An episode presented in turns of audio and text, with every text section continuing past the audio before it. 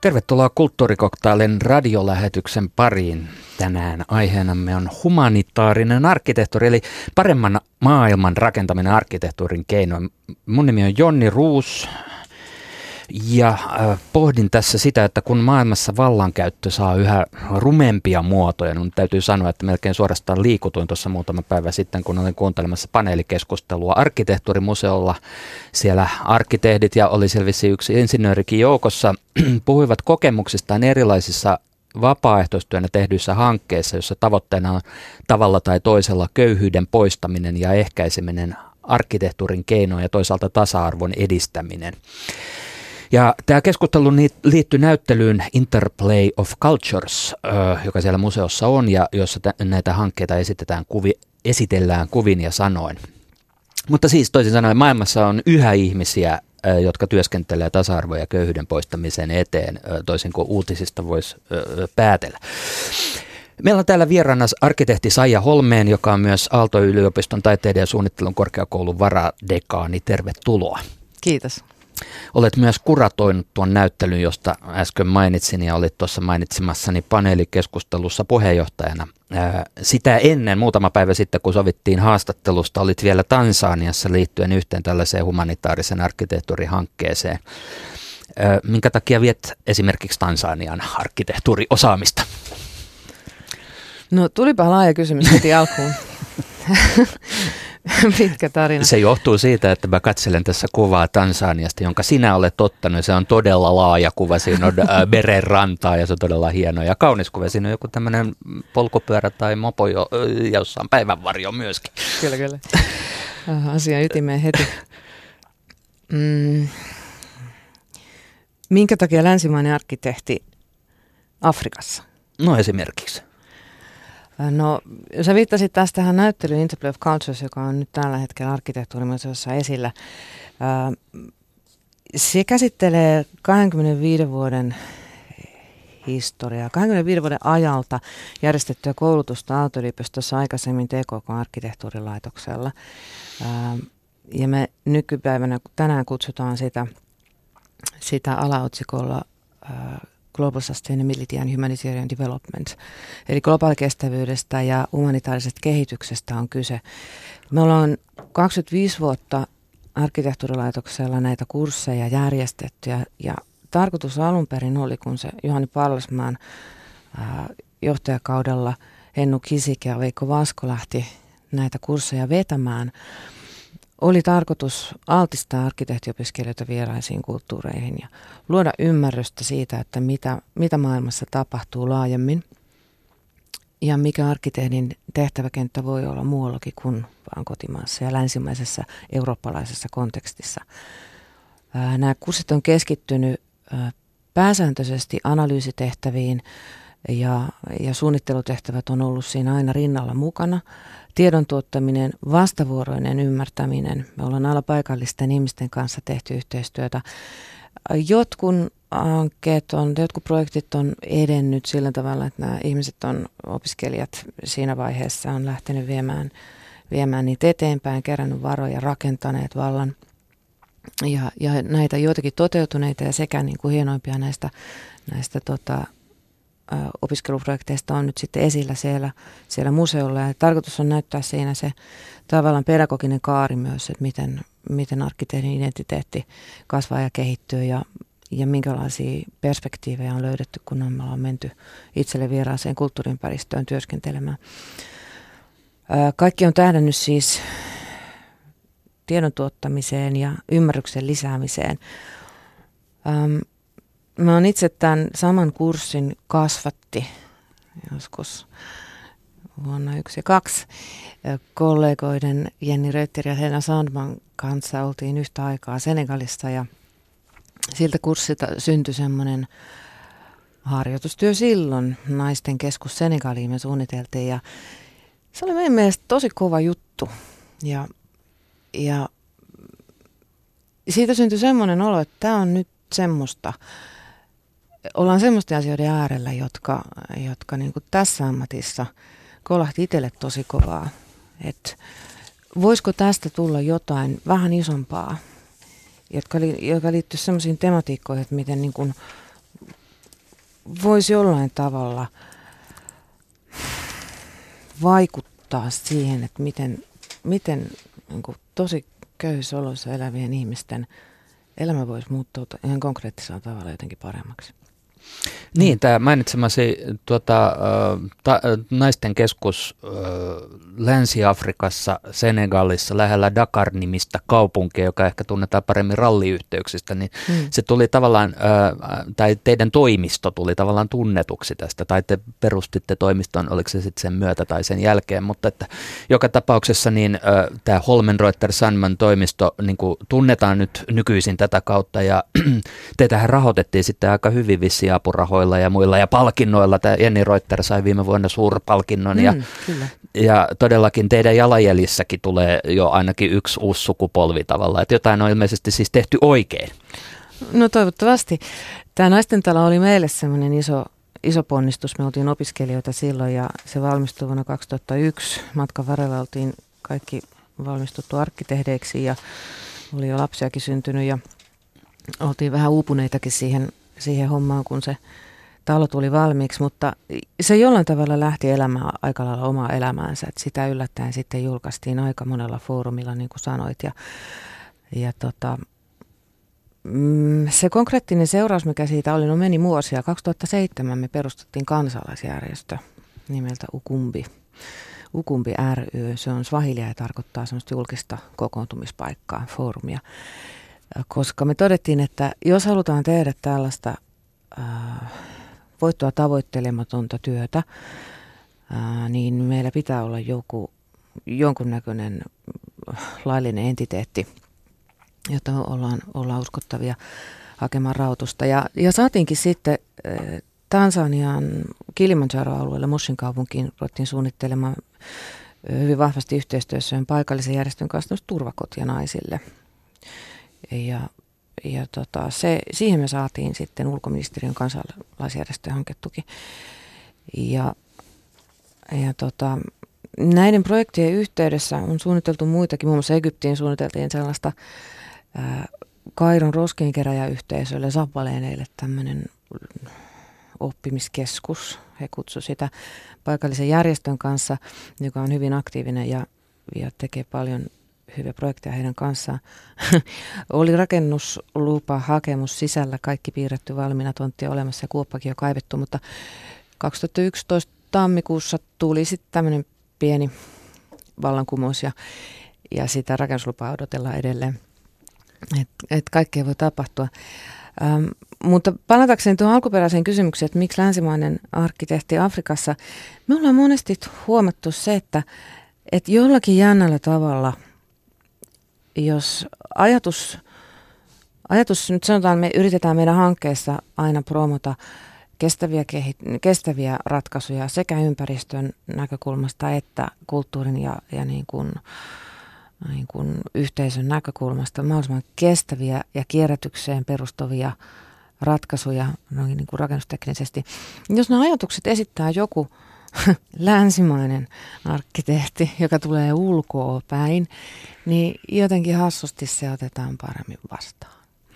Yksi meidän Tansania tässä turvakotiprojektissa mukana ollut hyvin vanha ja arvostettu paikallinen arkkitehti, joka oli konsultoimassa meillä siinä, niin sanoi, että jos hän olisi esittänyt tämmöisiä ajatuksia kierrätyksestä hänen asiakkailleen, niin ne olisi pitänyt häntä ihan hulluna. Hän olisi jäänyt ilman töitä. Mutta kun sen sanoo joku länsimainen arkkitehti, niin ooo, kuinka hienoa.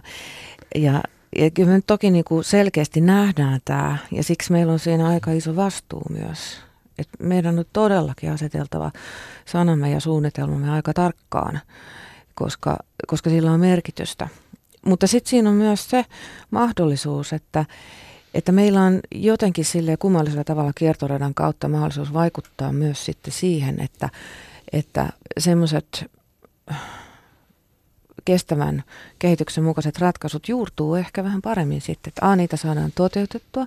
Aina se on vähän taistelun takana, mutta se mitä saadaan toteutettua, niin niistä voi tulla parhaassa tapauksessa semmoisia aika kauas kantavia esimerkkejä? No, arkkitehdin työ vaikuttaa olevan usein ihan taistelua täällä kotosuomessakin, että just tällaista, että jos haluaa joidenkin periaatteiden puolesta toimia, niin sitä joutuu kamppailemaan. Ajattelin, että tämä olisi arkkitehtuuriohjelma, jossa ei mainittaisi Alvar Aaltoa, mutta näköjään se pitää mainita sitten tässäkin, koska kun puhuit tuosta, että länsimainen arkkitehti niin kuin tavallaan otetaan vakavammin kuin esimerkiksi paikallinen se Aallon venehän oli tämä, että kukaan ei ole profeetta oman maalla nimetty mukaan tämän sanonnan mukaan, että kukaan ei ole nemo profeetta in patria, kukaan ei ole profeetta omalla maallaan. Nämä tällaiset hankkeet, joita on tehty tämän humanitaarisen arkkitehtuurin piirissä, niin ne ei tosiaan yleensä ole kirjastoja tai pääkonttoreita, museoita tai lentokenttiä, vaan ne on pikemminkin erilaisia kerhotiloja tai vessoja tai työpoja tai sitten niinku kaupunkisuunnittelun tasolla tällaisia niinku urbaaniin kudokseen liittyviä juttuja, esimerkiksi viheralueita. Tai yksi esimerkki tästä teidän Tansanian projekteista on tämmöinen tulvasuoja, että siihen liittyvä mangrovesuon elvyttäminen. Eli siis arkkitehtuuri voi olla jotain muutakin kuin museoita. No kyllä totta viekö voi. Ja ihan erityisesti semmoisessa kontekstissa, jossa ei ole aina selkeästi osoitettavissa asiakasta.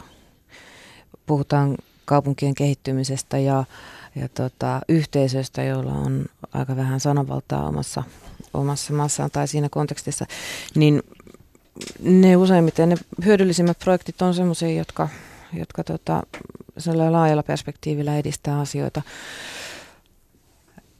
Ihan ensimmäinen asia, mitä mä aina sanon mun opiskelijoille, kun lähdetään tämmöistä kurssia pohjustamaan ja tekemään, että ihan sitten ekaksi jätätte siitä matkalaukusta pois teidän omat ekot.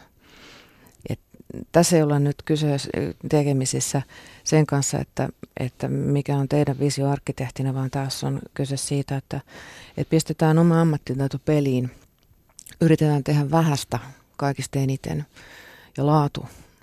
Suunnittelun laatu on se, millä on kaikista eniten merkitystä. Silloin kun resurssit on vähässä, silloin kun tehdään töitä oikeasti ihmisten kanssa, joilla on aika vähän vaihtoehtoja ja mahdollisuuksia elämässä, niin silloin ollaan palvelutehtävän äärellä. Ja silloin on ymmärrettävä se, että se oma ammattitaito, minkä on saanut tässä länsimaisessa kontekstissa niin kuin koulutuksen kautta itselleen hankittua, niin siinä kohtaa mitataan se, että miten hyvin se laitetaan käyttöön.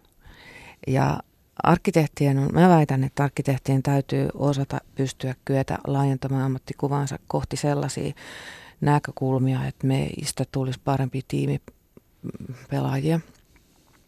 Että se oma ammattitaito tulisi osaksi semmoista yhteistyöstä, jossa eri alojen osaajilla on yhtä vahva rooli. Ja semmoisessa kontekstissa huolehtia rakennetun ympäristön suunnittelun laadusta. Ja silloin ei olla vau-arkkitehtuuri äärellä, ei olla semmoisten irrallisten objektien ja niiden suunnittelemisen äärellä, vaan ollaan sen äärellä, että millä tavalla kussakin kontekstissa joku ratkaisu kaikista parhaiten edesauttaa hyvien ratkaisujen juurtumista siihen yhteisöön.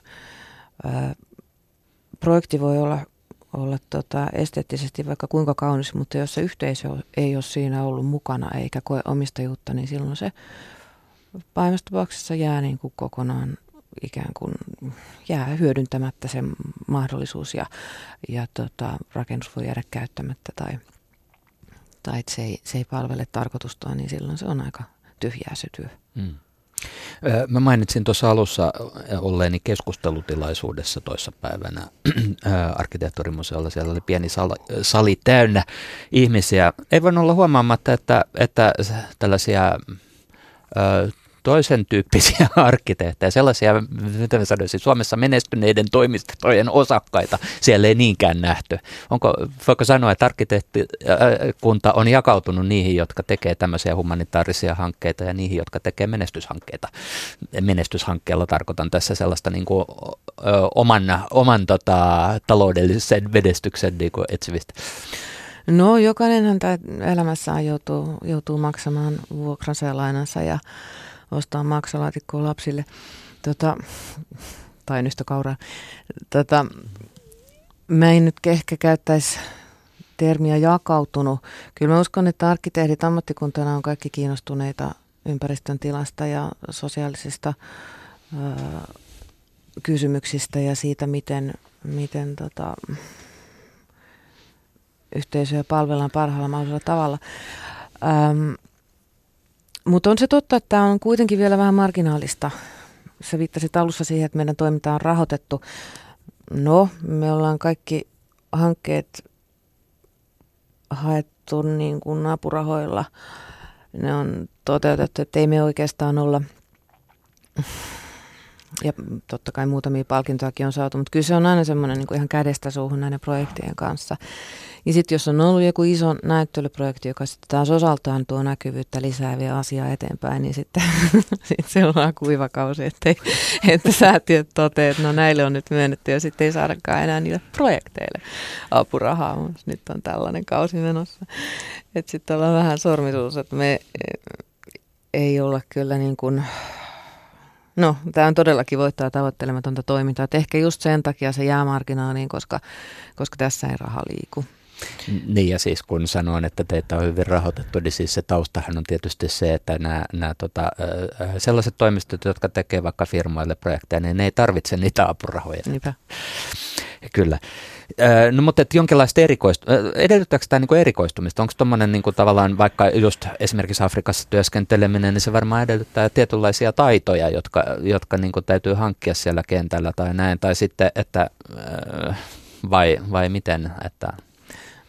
No oikeastaan arkkitehdin koulutus antaa valmiudut aika moneen, mutta se mitä se vaatii on semmoinen ymmärrys kulttuurista ja ihmisten kanssa toimimisesta. Ihan yleishumaaneja taitoja. Ihmisten kohtaaminen, tämmöinen niin kuin kuunteleminen ja se, että osaa laittaa sen ammattitaitonsa siihen, että tekee taustatyöt huolella, tekee kotiläksönsä, tutkii kussakin kulttuurissa vallalla olevia kulttuurisia lainalaisuuksia, sitä, miten ihmiset käyttää tilaa. Se on aina hyvin erilainen riippuen siitä, missä toimitaan se niin kuin kulttuuriin sisältyvät niin kuin alaotsikot, niin kuin uskonto ja sukupuolten väliset tasa-arvosuhteet ja ylipäätään rakenteet, sanitaatiokysymykset. Kaikki sellaiset, ne on hirveän vahvoja asioita, jotka pitää huomioida ja ottaa niin kuin huomioon siinä ei pelkästään suunnitelmassa, vaan myös siinä prosessissa, että miten edetään kohti parasta mahdollista lopputulosta, jossa ihmiset voidaan osallistaa siihen prosessiin. Koska vaan sen osallistamisen kautta, varsinkin kun vähäarvoisista yhteisöistä puhutaan, niin vaan semmoisen niin kuin henkisen omistajuuden luomisen kautta voidaan jollain tavalla varmistua siitä, että se juurtuu sinne ja että siitä on jotain hyötyä. Niin semmoiset taidot on tärkeitä. Ja totta kai täytyy sitten myös ymmärtää vähän siitä, että mitä globalisaatio ylipäätään tarkoittaa ja mikä on se historiallinen konteksti ja ne valtasuhteet, joihin viittasit ihan alussa, että kenen ehdoilla toimitaan ja kuka sanoo ja kenellä on valta ja ketä uskotaan. Niistä pitää olla hirveän tietoinen ja niiden kanssa pitää olla tarkkoina, koska edelleen monissa, varsinkin Afrikan maissa, niin on vähän semmoinen mentaliteetti, joka on siis tänä päivänä aivan turha, mutta semmoinen historian painolasti siitä, että kaikki mikä tulee länsimaista on kauhean hienoa ja siitä seuraa aika kova vastuu. Ja siksi on tärkeää, että osaa niin kuin suhteuttaa asiat sille, että se arkkitehdin taiteellinen visio täytyy alistaa sille, että mikä on niin kuin paras ratkaisu siinä kontekstissa. Siksi mä puhun laadusta ja se taiteellinen osaaminen täytyy niin kuin kulkea siinä sillä tavalla rinnalla, että tajuaa mihin kohtaan se kuuluu. Ja se suunnittelun laatu. Meillä on onneksi se etupuolella, me jos nyt Alvar Aalostakin puhutaan, että suomalainen arkkitehtuuri on siinä on jotakin sellaista juurevaa ja se koulutus, mikä me ollaan saatu, niin on niin kuin kuitenkin opettanut arvostamaan semmoista tiettyä vähäeleisyyttä. Ja se on aika praktista ollut. Ja siitä on ollut paljon hyötyä, kun suunnittelee tuolla Tansanian ylänkomailla maaseutuoloissa yläkoulun tytöille asuntolarakennuksia. Mitä meinaatko, että vähemmän on enemmän myös Afrikassa? No on se vähän niin. Että semmoinen niinku vahva arkkitehtoinen perusratkaisu on aina se, mikä kantaa pidemmälle kuin kiiltävät pylväät ja pilarit. Tämä on kulttuurikoktaili aiheena. Meillä on humanitaarinen arkkitehtori haastateltavana arkkitehti Aalto-yliopiston taiteiden ja suunnittelun korkeakoulun varadekaani Saija Hollmén. Sanoit tuossa äsken lyhyesti, että arkkitehdin työhön kuuluu semmoinen tietty yleispätevyys, tai niin olin ymmärtävänä, niin että toisaalta niin kuin just, että jos ajatellaan, että kuka suunnittelee sekä juomalaseja että kokonaisia metropolialueita, no sehän on arkkitehti, mutta tavallaan se, mistä sä puhuit tuossa äsken, on vielä laajempi, että pitää ottaa tavallaan ihmisetkin mukaan. Se semmoinen, tässä keskiviikkoisessa keskustelutilaisuudessa, johon mä näköjään palaan 7 minuutin väleitä saada, siellä nousi myös kommentti ja kysymys yleisöstä, joka vaikutti jossain määrin kriittiseltä suhteessa siihen, että miten näitä humanitaarisia hankkeita on Suomesta käsin tehty. Tämä oli arkkitehdiksi esittäytynyt mies, vaikutti olevan ulko-eurooppalaista syntyperää, ja hän kysyi, että missä on tällaisen niin kuin humanitaarisen arkkitehtuurin nöyryys ja missä on sen inklusiivisuus. Mitä ajattelette, että hän tarkoitti? No mä luulen, että Humphrey siinä viittasi siihen, että on pitkä historia.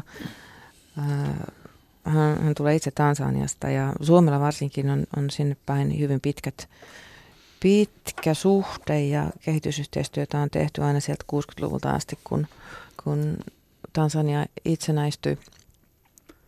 Niin se semmoinen kolonialismin aikainen ja sen jälkeinen asenne siitä, että no mennäänpäs nyt tekemään tätä kehitysyhteistyötä sillä tavalla, että tuodaan teille tämmöinen hieno talo, tässä on, olkaa hyvä, tai muu hanke ja sitten hylätään se sinne. Ja se semmoinen niinku paremmin tietämisen tauti, että nämä on köyhiä, nämä mistään mitään ymmärrämme, osataan ja tehdään näin, niin kattokaa tästä nyt mallia. Niin ei nyt syvänen aika. Ihmiset tarvitse kertoa, miten niiden pitää elää niiden elämää tai että miten siellä kuuluu rakentaa. Hirveän paljon niin kun, ongelmia on aiheutunut siitä, että ollaan seurattu esimerkkejä jostain muusta kontekstista tai ilmasto-olosuhteista ja tuotu niitä semmoisiin paikkoihin, minne ei sovellu ollenkaan. Sanotaan nyt niin kuin, että semmoisessa ilmasto-olosuhteessa, jossa olisi kuitenkin arkkitehtonisen keinoin aika helppokin järjestää luonnollinen ilmanvaihto, niin sen sijaan, että hyödynnettäisiin semmoisia niin kuin puolivarjoisia tiloja ja ilmaliikkumista siten, että suunnitellaan tilat niin, että ilma pääsee luontevasti kulkemaan, kun ei olla tekemisissä samanlaisten niin kuin kylmäsiltojen kanssa kuin meillä täällä Suomessa, niin siitä huolimatta sitten monesti nähdään, että tehdään boksi ja sitten pannaan se ilmastointilaite siihen. Ja on peltikatto ja vitsi, kun tulee kuuma, joka ei tuuletu ollenkaan. Niin se vaan niin kuin huonolla suunnittelulla niin saadaan ihan, tuhlataan resursseja ja tehdään huonoa ympäristöä. Sen sijaan, että niin kuin hyvin ekologisiin ratkaisuihin ja toimiviin päästä sillä, jos niin pistettäisiin vähän paukkuja siihen, että katsotaan mikä on ilmasto isossa kuvassa ja mikroilmasto ja mikä on pääasiallinen tuulen suunta, miten tilat sijoitetaan niin, että ilma liikkuu ja kaikilla on kivampi olla. Ja se liittyy myös sitten tähän, että miten ihmiset käyttää tilaa. Monesti vernakulaarissa ja perinteisessä arkkitehtuurista on osattu, koska ei ole ollut muuta vaihtoehtoa kuin ottaa huomioon se niin kuin mikroympäristö siinä, että minkälaisia varjostavia elementtejä löytyy esimerkiksi, tai mikä on se, ne kvaliteetit siinä lähiympäristössä, joiden avulla saadaan niin kuin kokoontumistiloja ja viileitä nukkumapaikkoja ja oleskelutiloja. Ihmiset osaa kyllä, jos niille antaa sen mahdollisuuden, mutta sitten pitää myös niin kuin arkkitehtinä olla valpas ja aika monesti nykyään näkee, että sellaiset standardiratkaisut, mitä hallituksetkin niin kuin, toteuttaa, niin ei niissä välttämättä kauheasti fiksua suunnittelua käytetty. Meillä just olin Tansaniassa, kun me avattiin siellä semmoinen, tai me avattu, mutta avattiin tämmöinen asuntolarakennus koulutytöille, joka on tehty sinne Iringan seudun maaseudulle yhteistyössä toisen pienen järjestön kanssa, Lira in Afrika nimeltään. Rakennus avattiin viime perjantaina ja se oli aika hauska. Siinä mielessä se oli aika iso oppimisprosessi. Siinä tuli valittua sellainen urakoitsija, joka nyt ei ehkä ollut ihan silleen taitavimmasta päästä, ja piirustusten lukeminenkin meni vähän niin ja näin, ja kattorakenteesta tuli ihan mitä sattuu, ja me oltiin välillä ihan epätoivoisia, mutta silti tuli suunniteltua sillä tavalla voimakas ja vahva arkkitehtoninen perusratkaisu, ihan simppeli atriumtalo, jossa tytöillä on tavallaan lukittava kokonaisuus ja ne on siellä turvassa, mutta sitten niillä on atriumpiha siinä, joka on niin kuin paloturvallisuuden kannalta tosi hyvä, ja on luonnollista ilmanvaihtoa kunnolla järjestetty, on asialliset sanitaatiotilat ja opiskelualueet ja näin poispäin. Niin avajaisessa ministeri oli aivan intopiukeena ja yhteisö oli tosi innossa, että mieletöntä, meillä on tämmöistä kukaan koskaan ennen suunniteltu.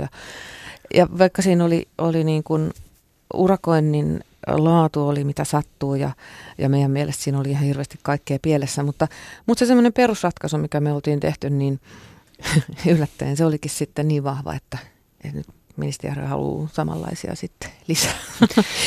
Hetkeä ennen kuin me aloitettiin tämä keskustelu, niin sä piirtelit tuohon vielä lyijykynällä paperille jotain tiiliä päällekkäin ja otit kuvan ja lähetit WhatsAppilla Afrikkaan.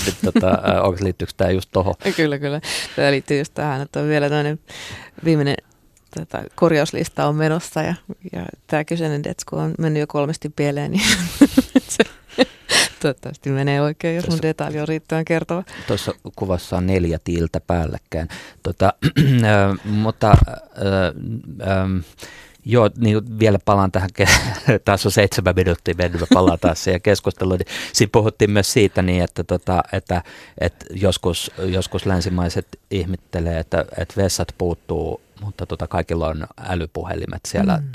Ja sitten tämä tansanialainen kollegasi vähän valotti sitä, että kuinka tärkeää se on, että on älypuhelin sellaisissa olosuhteissa, missä sä et voi tietää, mitä 30 kilometrin päässä tapahtuu esimerkiksi, kun ei ole välttämättä muita keinoja saada selville. Et ennen älypuhelimia elämä oli todella paljon hankalampaa Afrikassa, eikä heillä ehkä ole iPhoneja tai Samsungeja, vaan ehkä heillä on sellaiset puhelimet, jotka on kiinalaisia, vaikka hieman edullisempia puhelimia, että niitä ei voi ei voi väittää, että siellä törsätään luksukseen, niin kuin yksi argumentti voisi olla, mutta että että tämän tyyppisiä väärinkäsityksiä tai kulttuurien arvojen painotuseroja tuossa työssä varmaan joutuu sovittelemaan. Kyllä. Me ollaan hirveän monta kertaa törmätty siihen, että me ollaan oltu itse hirveän naiveja. Että me ollaan kuviteltu, että esimerkiksi tässä Senegalin kohteessa silloin kun sitä naisten taloa suunniteltiin, niin me oltiin kauhean hämmästyneitä, kun ne paikalliset naiset ja heidän ryhmänsä halusivat, että tänne pitäisi saada semmoinen päiväkoti lapsille.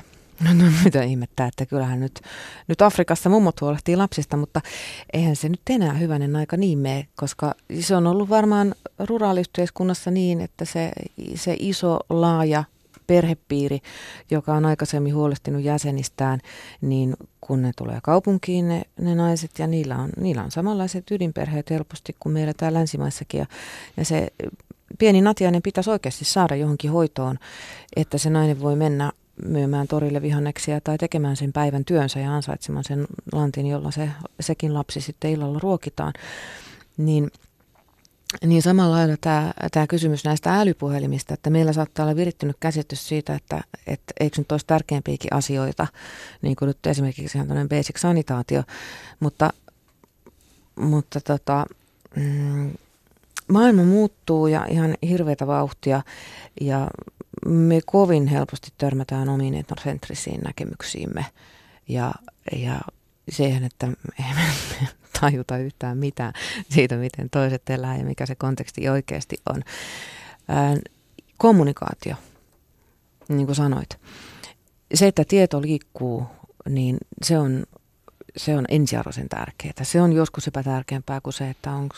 Että liikkuuko viemäreissä jotain. Niin. Koska tämä nykyaikainen teknologia, niin kuin sanoit, mä lähetin WhatsAppilla valokuvan sinne Tansaniaan ylänkomaille, niin että kaikki on... No melkein kaikilla on mahdollisuus olla internetissä, jos on se halpakin älypuhelin, niin se antaa aivan uudenlaisia mahdollisuuksia, myöskin sen niin kuin taloudellisia mahdollisuuksia.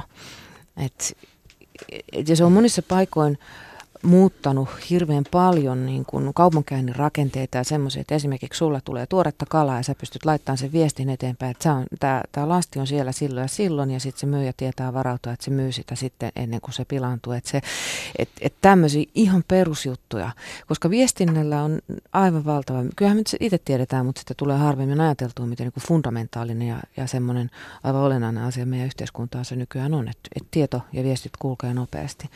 Niin sama se on sielläkin, vaikka ei olisi perusasiat ja infrastruktuuri samalla lailla kunnossa. Siellä tapahtuu semmoinen aika jännä niin kuin hyppy yli semmoisesta, mikä on länsimaissa rakennettu vuosikymmeniä, ellei vuosisatoja. Niin nyt tämän niin kuin uusimman teknologian myötä niin kuin hypätään uuteen aikakauteen ikään kuin tavattoman paljon nopeammin. Joo, ja siitä seuraa kaikenlaisia jänniä ilmiöitä. Miten sitten just kun nyt kännyköistä päästään seuraavaksi jo Instagramiin, että milloin humanitaarisessa arkkitehtuurissa on se vaara, että köyhyys ja huono-osaisuus näyttäytyy ikään kuin Instagram-filtterinä, eli tuo sopivan rosoisen ja elämänmakuisen sävyn länsimaisten arkkitehtien hankkeelle? No sepä se. Osuitpas naulan kantaan. Ja tämä on ihan oikea vaara ja sudenkuoppa. Että miten, siinä tullaan myöskin... Siinä tulee kysymys arkkitehtuurin representaatiosta ja siitä, miten sitä esitetään ja minkälaisilla arvoilla myydään ja ratsastetaan. Rakennetaanko omaa uraa? Luodaanko tämmöisestä hyvän tekeväisyydestä semmoista auraa, joka oikeuttaa minkäkinlaisen projektin, vaikka siinä ei välttämättä olisikaan takana syvällistä tarvetta ymmärtää tai pyrkimystä semmoiseen, että otetaan se yhteys oikeasti mukaan ja juurrutetaan. Se vaara on aina olemassa ja semmoisia kohteita toki on, koska maailma nyt tällä hetkellä tuntuu janoavan semmoisia hankkeita, joissa pyritään niin kuin laajempiin konteksteihin ja tekemään saman aikaan impaktia niin kuin yhteiskunnallisesti. Et vaikka se on niinku arkkitehdin työn näkökulmasta, se ei ole niinku rahallisesti koskaan kannattavaa, että se on aina jollain tavalla enemmän tai vähemmän vapaaehtoistyötä, että ne pitää ekstra effortti tehdä siihen, että miten ne rahoitetaan, niin silti se tuntuu tässä meidän ajassa, jossa sosiaalinen vastuuntunto onneksi kun kasvaa ja korostuu koko ajan, niin myöskin väärinkäytöksiä tapahtuu. Ja tämä näyttelyprojekti, mikä arkkitehtuurimuseolla on nyt esillä, niin pyrkii myös nostamaan vähän niitä kysymyksiä esille, että mitä sitten kun menee pieleen, niin miten se viestitään, millä tavalla siitä kerrotaan ja minkälaista kuvamateriaalia levitetään ja kuinka aidosti ja rehellisesti kerrotaan siitä, että mikä oli pyrkimys, mitä tapahtui ja onnistuttu vai eikö onnistuttu. Tässä kohtaa viittaisin intialaisen arkkitehti Rahul Mehrotran asenteeseen. Hän mun mielestä hirveän kauniisti on kertonut hyvin avoimesti. Heillä oli Intiassa tämmöinen projekti, jossa he suunnitteli slummeihin vessoja, yleisiä käymälöitä. Hän tekee siis paljon kaupallisia projekteja myös ja sitä kautta rahoittaa sitten näitä tämmöisiä projekteja, jotka on enemmän yhteisöllisiä. Niin he oli mielestään tehneet ihan hirveästi pohjatyötä ja kauheasti miettinyt ja onnistunut ja suunnitteli ihan hirveän kauniin vessan sillä seurauksella, että kaupunki ajatteli, että tämä on liian niin kuin pysyvän oloinen näissä slummiolosuhteissa, jota kaupunki ei halunnut kaupunkien halunnut juurtuu sinne, koska slummi lähtökohtaisesti on jotain, joka on väliaikaista. Ja sitten, koska se oli niin hieno, niin sitten tietyt yhteisön jäsenet otti sen omakseen ja alkoi käyttää sitä ihan muuhun tarkoitukseen.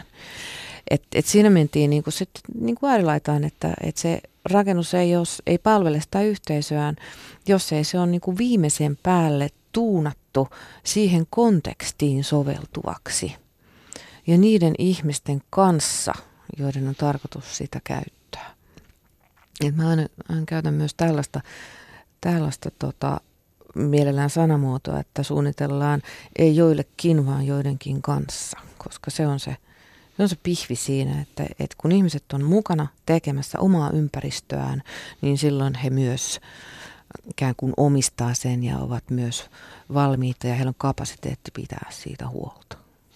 No nyt yksi tämmöinen Tansaniaan tehty vessahanke, niin se on tehty kierrätyspulloista esimerkiksi, joka on tässä näyttelyssä esillä. Että se on kaunis, mutta se ei ole tehty sellaisista materiaaleista, että joku paikallinen jengi haluaisi esimerkiksi ryhtyä pitämään siellä päämajaansa, olettaisin. Kyllä. Tämä Zita Florena-projekti Dar es Salaamin slummialueella oli hyvin esimerkillinen projekti siitä, miten yhteisö osallistetaan. Ja hän tutki lopputyössään sitä, että miten arkkitehdin rooli voi tämmöisessä hankkeessa manifestoitua, jossa ei ole niinkään tarkoitus luoda briljantin kaunista lopputulosta, vaan ennen kaikkea tarkoitus luoda prosessi, jonka avulla yhteisö saadaan itse parantamaan sanitaatiota omassa elinympäristössään. Ja se oli yhtä paljon sitä, että opeteltiin niitä tekniikoita, minkälaisia vessoja rakennetaan ja miten niitä rakennetaan, kuin myös sitä, että millä tavalla se yhteisö voi ottaa sen hankkeen omaksi ja viedä sitä eteenpäin. Ja hänen lopputyössään ei ollut niinkään kyse siitä, miltä asiat näyttää, vaan siitä, miten ne toimii. Ja se hanke on todella hyvin juurtunut sinne. Se paikallinen järjestö ja yhteisö, jonka kanssa sitä teki toita, niin on tosiaankin vienyt sitä hommaa eteenpäin, että niitä on tehty kymmeniä niitä samanlaisia vessoja, vähän aina modifioiden, mutta niin kuin semmoista matalan teknologian rakentamista ja sanitaatiota, joka ihan olennaisella tavalla parantaa sen ympäristön laatua. Miten sitä voi tietää, keiden kanssa tehdä töitä ja niin kuin kehen luottaa? Siis nyt kun ajatellaan, että meillä on esimerkiksi niin kuin täällä länsimaita myllärtänyt tämä Me Too-liike, että meillä niin kuin tavallaan mikä tahansa instituutio voi olla täynnä väärinkäyttöä tai kieroutuneita valtasuhteita. Miten kun tullaan kontekstiin, jota ehkä ei niin hyvin edes voida tuntea, koska tullaan toisesta kulttuurista ja näin. Mistä sitten tietää, ketkä on ne ihmiset, joiden kanssa voi ja kannattaa tehdä töitä yhdessä? Tuo on tosi hyvä ja tärkeä kysymys. Me ollaan lähdetty siitä, että joku viisas kollega sanoi joskus, että jos ei itse voi olla paikan päällä 7 vuotta, niin täytyy tehdä töitä semmoisten ihmisten kanssa, jotka voi. Eli se, miten valitaan ne yhteistyökumppanit, on hirveän tärkeää. Tietenkään loppupeleissä ei aina voi tietää, että kenen voi luottaa, mutta indikaattoreita on. Ja yksi niistä on se, että semmoiset paikallisesti juurtuneet järjestöt, jotka on tehnyt pitkään töitä ja on niin kuin yhteisössään tunnettuja ja arvostettuja, niin heillä on yleensä parhaat mahdollisuudet ja kapasiteetti pitää yllä niitä hankkeita, joita toteutetaan, ja huolehtia niistä sekä niin kuin rakennetun ympäristön näkökulmasta että myöskin sen yhteisön näkökulmasta. Ne pysyy siinä tarkoituksessa, joihin ne on suunniteltu, ja ne hyödyttää parhaalla mahdollisella tavalla sitä yhteisöä. Eli se, että ne on useimmiten ne on kansalaisjärjestöjä, jotka toimii siellä, joissa on niin kuin paikalliset ihmiset ollut perustamassa ja juurruttaneet sitä toimintaa sillä tavalla, että voidaan ajatella, että he on siellä vielä 5-7 vuoden päästä. Niin semmoisten järjestöjen kanssa on yleensä parasta pistää hyntyt yhteen ja alkaa tekemään, jos on vaan muutamasta yksilöstä kyse, vaikka ne olisi kuinkakin niin kuin, innostavia tai aikaansaapia, niin se, jos organisaatio on liian ohut, niin silloin voi tapahtua jotakin, joka niin kuin vaan murentaa sen hankkeen perustan silloin, niin se on aina riski. Et pitää olla mieluiten sellainen järjestö, jolla on jonkunlainen jäsenmäärä, jonkunlainen henkilökunta ja jonkunlainen historia, joka on niin kuin selkeästi ja avoimesti nähtävissä. Niin silloin on yleensä parhaat edellytykset myös tämmöisillä hankkeilla onnistua. Niin, ja ikävä kyllä monissa järjestöissäkin on niin kuin tällaisia niin kuin erilaisia ongelmia, puhumattakaan nyt sitten tuli vaan mieleen tämmöinenkin instituutio kuin katolinen kirkko, joka on ollut kovasti, niin kuin, kovasti pitkään juurtunut organisaatio, jossa on kaikenlaisia asioita tullut viime aikoina esiin. No se, jos jokin on pitkään juurtunut organisaatio, mutta kyllä olet aivan oikeassa, koskaan ei voi tietää. Että ei ole ihan helppo tämä teidän ala. Niin kuin sitten. Ei suorastaan. Vielä tuosta niin tavallaan tuosta tässä niin kuin, tavallaan niin kuin omien toimintatapojen pohtimisesta Dezeen-lehdessä tämmöinen Phineas Harper-niminen arkkitehtuurikirjoittaja, joka kiinnitti huomiota muun muassa näihin niin kuin, tavallaan siihen kuvien käyttöön niin kuin, tavallaan tällaisessa niin kuin, miten köyhyys markkinoi tavallaan arkkitehtikuvia ja miten se tavallaan puhun tällaisesta slummipornosta, niin hän myös niin kuin, tavallaan niin kuin, muistutti yhdessä kirjoituksessa siitä, että tavallaan se tämmöinen niin kuin konteksti, missä meidän pitäisi arvioida näitä meidän käytäntöjä on niin kuin tämmöinen latentti kolonialismi, että tavallaan että rakentamisenkin on sellainen alue, missä on paljon sellaisia kolonialistisia peruja ja se tulee mieleen ihan semmoinen, ihan niin kuin nämä tällaiset esitystapa-asiatkin, että kyllä esimerkiksi nyt tämä näyttely, jonka olet kuratoinut tuonne arkkitehtuurimuseoon, se on hyvin erilainen kuvallisesti niin kuin kuvakerronaltaan kuin ne näyttelyt, mitä arkkitehtuurimuseoissa yleensä on. Kyllä, ja ihan tietoisesti. Niin, mutta se, jos tämä näin, että tavallaan meillä on yhdenlainen esiintymisen tapa silloin, kun me toimitaan länsimaisessa kontekstissa, mutta sitten heti kun kyse on vaikka tällaisesta humanitaarisesta hankkeesta, niin sitten niin kuin tavallaan se on hyvin toisenlainen, ja se niin kuin tavallaan yhteensopimattomuus kiinnostaa mua, että miksi meillä on erilaisia moodeja tavallaan toimia, että silloin kun tehdään museota tai pääkonttoria Helsinkiin, niin tavallaan puhutaan yhdenlaista visuaalista kieltä ja silloin kun tehdään yhteistyöhanketta, niin ollaan aivan toisenlaisessa kontekstissa. No se johtuu siitä, että se konteksti vaan on toinen. Että ollaan tekemisessä enemmän ihmisten kanssa. No ei vaan, kyllähän sitä pääkonttoriakin ihmiset käyttää. Mutta se suunnittelun lähtökohta on vähän toisenlainen. Jos tehdään isoa korporaatiohanketta, niin silloin sulla on siinä selkeästi identifioitava asiakas, jolla on tiettyjä toiveita, joka pystyy todennäköisesti myös artikuloimaan niitä toiveita selkeämmin. Ne on tehnyt omaa strategiaa ja niillä on omat työympäristösuunnittelijat helposti ja niillä on konsultit, jotka on ainakin täsmälleen tietävinä, mitä haluaa. Ja ne toimintamallit on pitkälti hiotuneita jo ajan saatossa. Mutta sitten kun ollaan tekemisissä hankkeiden kanssa, jossa ei ole identifioitavissa asiakasta ja ääritapauksessa meillä on pakolaisleirit ja meillä on tämä valtava muuttoliike tai luonnonkatastrofit, joiden seurauksena ihmiset, niin kuin valtava määrä joutuu ihmisiä yhtäkkiä kodittomiksi, niin siinä ollaan tekemisissä ihan toisenlaisten asioiden äärellä, jossa ihminen ja ihmisyys nousee keskiöön. Ja se, että miten rakennetaan se perustaso ja se suoja ja miten siitä hädän hetkestä päästään sitten jonkunlaiseen pysyvämpään ratkaisuun ja missä se suunnittelun laatu siinä tulee esille vai tuleeko ollenkaan ja mistä se raha tulee ja kuka sitä liikuttaa ja miten se asia organisoidaan. Siinä ollaan niin isojen prosessien äärellä silloin, jotka on aina vähän erilaisia. Kun jokainen luonnonkatastrofi on aina vähän erilainen, tapahtuu vähän eri paikassa ja niihin viimeisen päälle valmistautuminen on aika mahdotonta. Jos kohta sitä yritetään opiskella ja opetella ja tämä meidänkin kutsikokonaisuus tähtää siihen, että paremmin ymmärrettäisiin, että kun jossain hätä tulee, että olisi enemmän jengiä, jolla olisi valmiuksia ymmärtää, että mitä pitää tehdä ja miten pitää suunnitella. Joo, tämä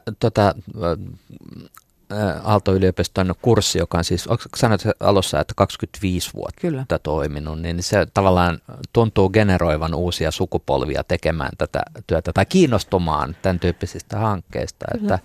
Että se on niin kuin yksi semmoinen tapa tutustua toisenlaiseen näkökulmaan arkkitehtuuriin. Ja ihan tässä muutama päivä sitten uutisoitiin suomalaiset historioitsijat, jotka on järjestäytynyt tällaisen nimen alle kuin Historioitsijat ilman rajoja, niin julkaisi raportin siitä Suomen historian kytkystä kolonialismiin. Ja sä puolestaan toimit Arkkitehdit ilman rajoja nimisen järjestön puitteissa, miten tätä niin kuin, tavallaan kolonialismin perintöä vielä, jos sitä voi hahmottaa Suomessa, niin kuin, että onko sitä, missä se näkyy rakentamisen alalla esimerkiksi? Suomessa, no jos kolonialismin perinteestä puhutaan, niin monestihan viitataan siihen, että mehän ollaan niin puhtoisia, kun Suomella ei ole mitään kolonialismihistoriaa, mutta siis, no, jos nyt katsotaan saamelaisia, niin kyllähän meilläkin on osattu. Miten se rakentamisessa näkyy, niin se on ehkä sitten vähän vaikeampi asia tai vieläkin ehkä silleen monitahoisempi asia.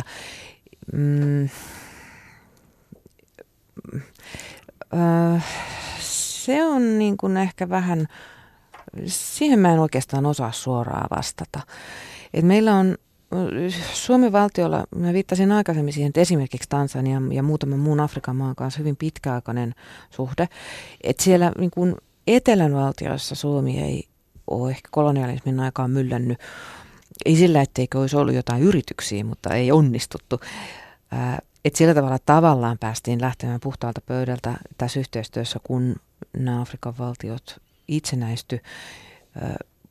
Tämäkin kurssikokonaisuus Interplay of Cultures 25 vuotta jo pyörinyt, niin eihän sekään tyhjästä syntynyt.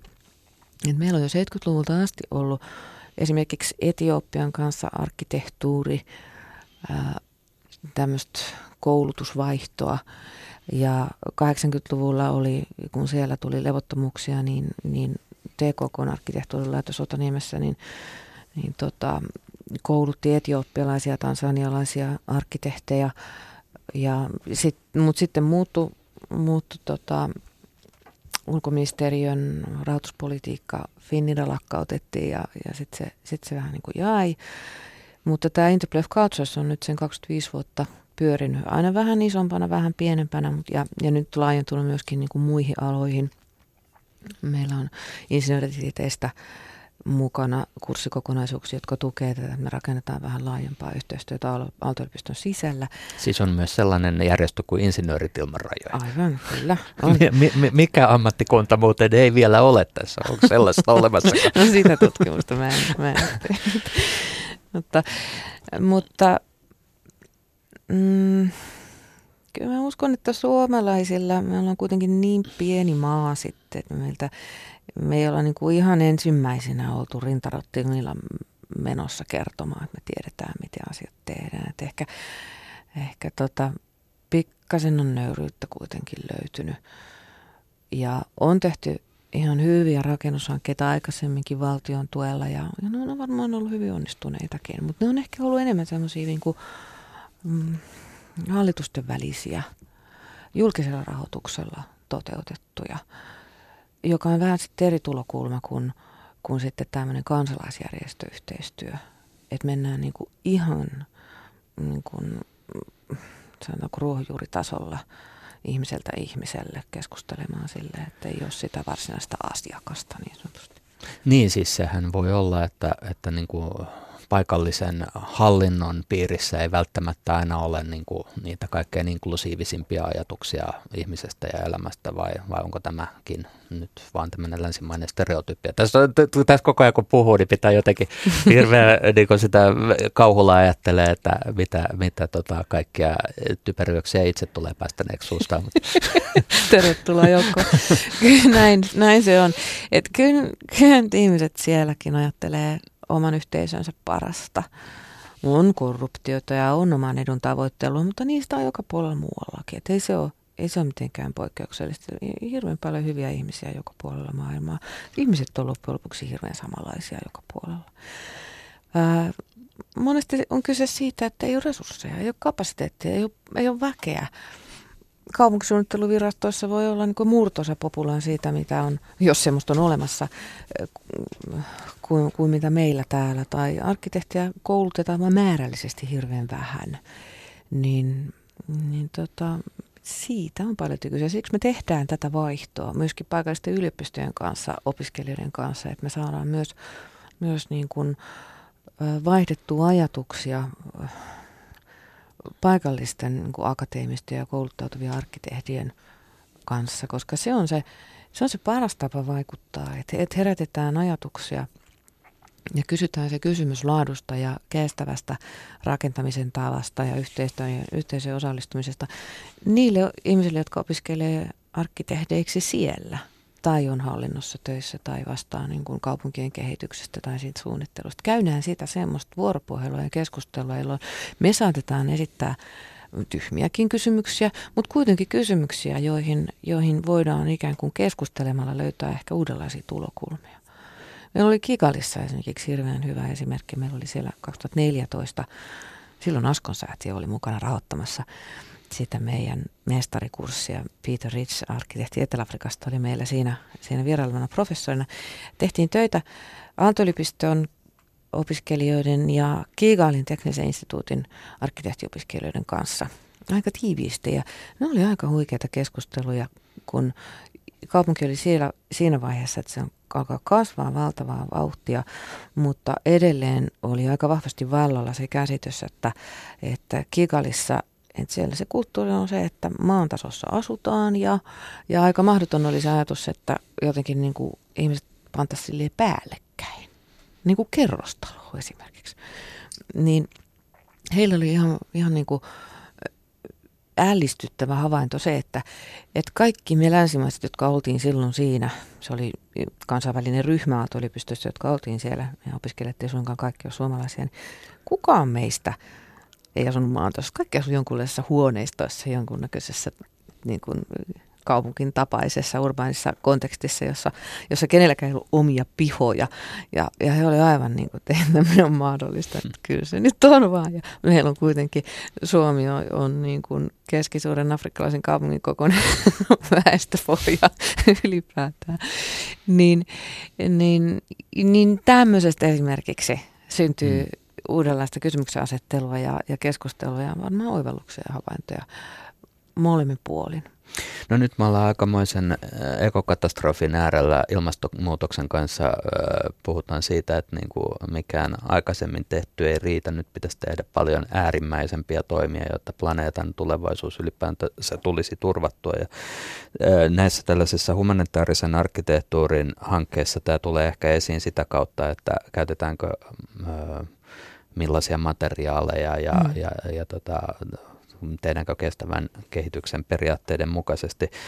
Nyt vaan sitten se, että miten saada kestävän kehityksen materiaaleita jossakin tietyssä paikassa, missä ne välttämättä ei ole tarjolla tai on hyvin paljon kalliimpia kuin se ja hyvin paljon vähemmän houkuttelevia kuin se betonirakennus, joka symboloi edistystä ja tavallaan sellaista niin kuin myös tarjoaa ehkä niin kuin epävakaissa oloissa, niin jos on sellainen konteksti, niin voi tarjota niin kuin tavallaan ihan fyysistä suojan tuntua tavallaan.